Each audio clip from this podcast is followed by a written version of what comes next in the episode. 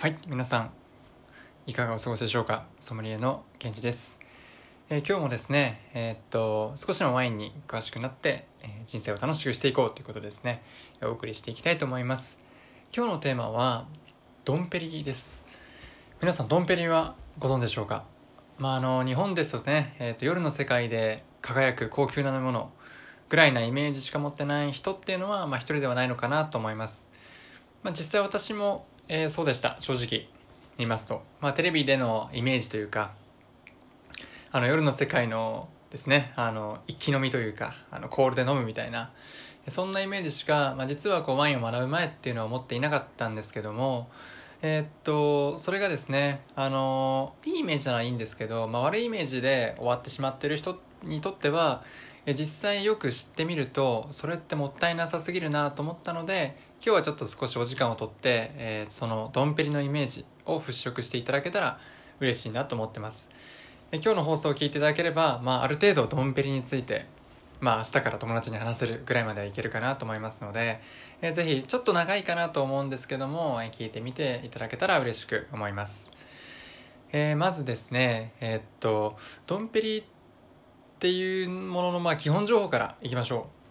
まずは、まあ、正式名称はドンペリニョンですね、えー生産国はフランスシャンパーニュ地方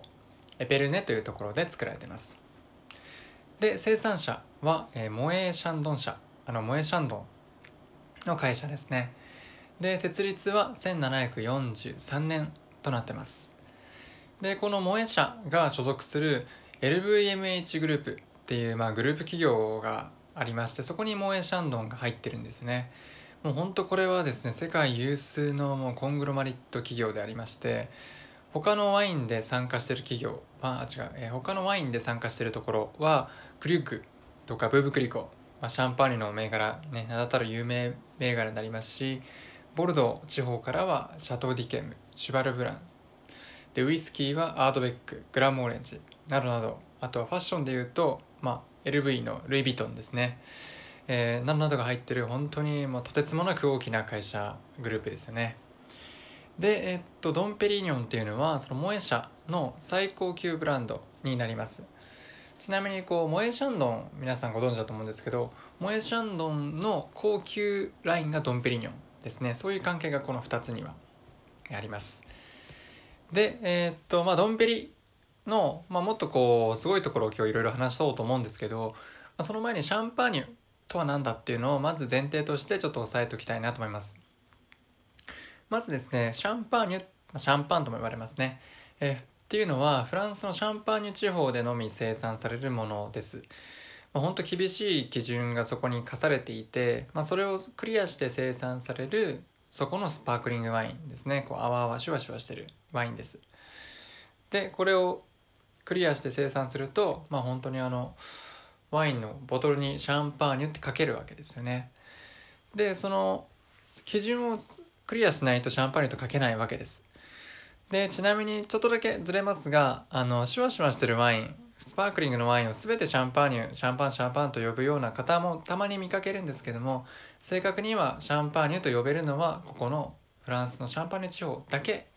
で生産されるものですので、えー、ちょっとそこはもうどれもかしこもなんかシャンパンシャンパンというと,、えー、っとちょっと恥をかく部分があるかなと思うのでぜひ気をつけてください。でその細かい基準っていうのは何なのかざらっと紹介させていただくとまずはそのねワインはブドウからできるんですけどブドウを全部手で摘まなくてはいけません。これは結構あれなんですよ。大変なんですよ。あの今機械の収穫っていうのもすごくあるので機械でわーっと収穫する人もいるんですけどもシャンパーニュとなるためにはまず手で摘まなきゃいけないです。で使える果汁っていうのも決まりがあるんですね。っていうのもその使える果汁っていうのはブドウってこうギューッと絞って一番最初に出る果汁が一番美味しいわけです。優しく絞った果汁ですね。でえーっと実はこう絞るだけ絞るって、あのー果汁を出すことできるんですけどシャンパーニュに、えー使えるのは本当にその優しく絞った分のブドウだけっていうのは決まってます、まあ、正確に数字で決まってるんですけどここではちょっと省きます。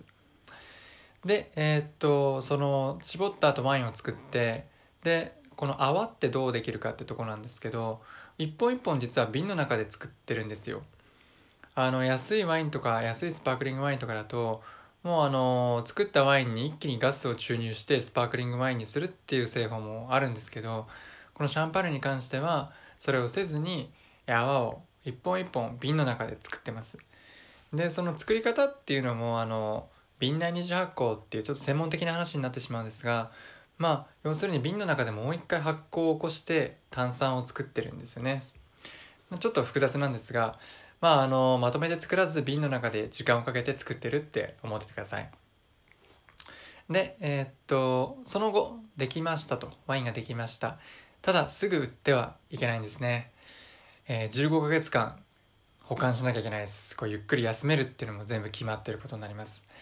なのですぐに出荷はできず売れない。例えば今できたとしたら飲めるのは来年の秋とかです。いや長いですよね。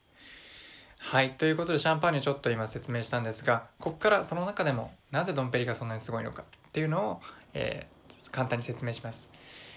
その中で4つですね。4つあります。今日は3つ紹介して次はもしかしたら次に行っちゃうかもしれないんですけども。えまず1つずついきましょう。まず1つ目。えドンペリニョンっていうのはですね、えっと、実は人の名前になるんですね。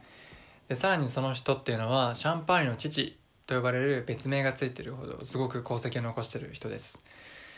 で、正式名称ドンピエール・ペリニョンっていう方です。彼は1668年からですねそのシャンパーニュ地方のオービレーヌ修道院というところのワインの倉庫係として働いていました。修道者だったんですね。で世界最高のワインを作ると心に抱いて47年間シャンパーニュに捧げた人です。でこれはですねえー、っとそのシャンパーニュのそのスパークリングワインっていうかこれ瓶内で瓶の中で炭酸を作るっていうのを初めて見つけた人とも言われていますね。なのでその中で彼がいなかったらシャンパーニュというのはできなかったということでシャンパーニュの父という名前がついてます。でまた、えー、次は真実2です。あいいところ2一番最初に15ヶ月待たなきゃいけないですって言ったんですけどドンペリの場合は8年間熟成してます。すごいですよね。15ヶ月寝かせる決まりはあのボトルが年数が書いてないあのノンヴィンテージと呼ばれるものです。で実は、えー、その他にいい年しか作られないその年だけ作られるシャンパーニュというのがあるんですね。それは3年寝かせるっていう決まりがあります。で、えー、ドンペリニョンは全てこのヴィンテージ、えー、入ってます年数が。なのでノンヴィンテージものはドンペリニョンは作ってないんですね。でさらに先ほど申し上げたように8年間熟成します。なのでもう0歳児が小学3年生になるぐらいの長さですね。自粛期間でいうと8年。とんでもない年月なんですが8年間熟成しないとドンペリニョンとして売れないというすごくこう自分に課してますよね。それほど価値があるもんです。で最後に最後にというか、えー、次3番目。流通量がとんでもないですね。なんか今まで言うとこんなに時間かけてやってるんだからめったに飲めないかって言われると皆さんドンペリってお店で見ませんか？あの売ってるところ。ドン・キホーテとかも売ってんじゃないかな。あの酒屋さんでいうとちゃんと売ってるんですよ。いやそれがすごいと思っててこんなに時間をかけて作って丁寧に作ってるのにいやそんなん見つかりませんじゃなくてちゃんと買える量を作ってるっていうことに、まあ、ドンペリの親萌えシャンドン社の凄さを感じますよね。なんか大量生産たくさん作ってればイコール粗悪品みたいな感じっていうのは間違いっていうのがドンペリは証明してくれてるかなと思います。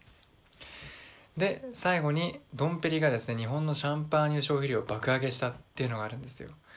ドンペリが日本のシャンパーニュの文化を作ったと言っても過言ではない事例があります。ちなみにあこれをちょっと長くなるので次回に回そうと思うんですけど日本ってシャンパーニュ消費量って世界3位なんですよ。すごいですよね。1位がアメリカですね。2位がイギリス。でアメリカはあのねあの国土の広さだったりとか人口の多さ。でイギリスはフランスからすぐですからまあ昔からあのイギリスにワインを卸すことによって、えー、っとボルトとか発展したと呼ばれてるんですけども、まあ、それぐらい関係の深い国なのでまあ納得なんですよね。ただなんで日本がその中でシャンパーニュこんなに飲んでるのかっていうのが、まあ、これからお話しする最後の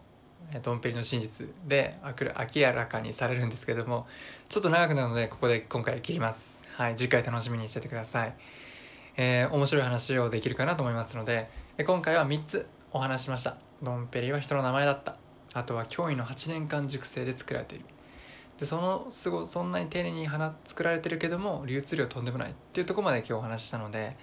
えー、次回ですねなぜドンペリが日本のシャンパーニュ消費量にこんだけ貢献してるのかっていうのをお話ししたいなと思ってます。はい。ちょっと長かったですね。今までの配信から言うと長かったんですが、えー、まあ、少しでもドンペリというものを知っていただけたら、えー、ちょっと見る目が変わるかなと思いますので、え今回はこんな話題にさせていただきましたはい、え最後まで聞いていただいてありがとうございました、えまた次回は最後のドンペリの最後の真実についてお話しさせていただければと思いますのでぜひ楽しみにしててくださいありがとうございました。ソムリエケンジがお伝えしました。この放送ではいろいろですね、ワインと仲良くなる方法を皆さんにお伝えしていますので、また次回も楽しみに聞いていただければと思います。それでは、本日もありがとうございました。また次回お会いしましょう。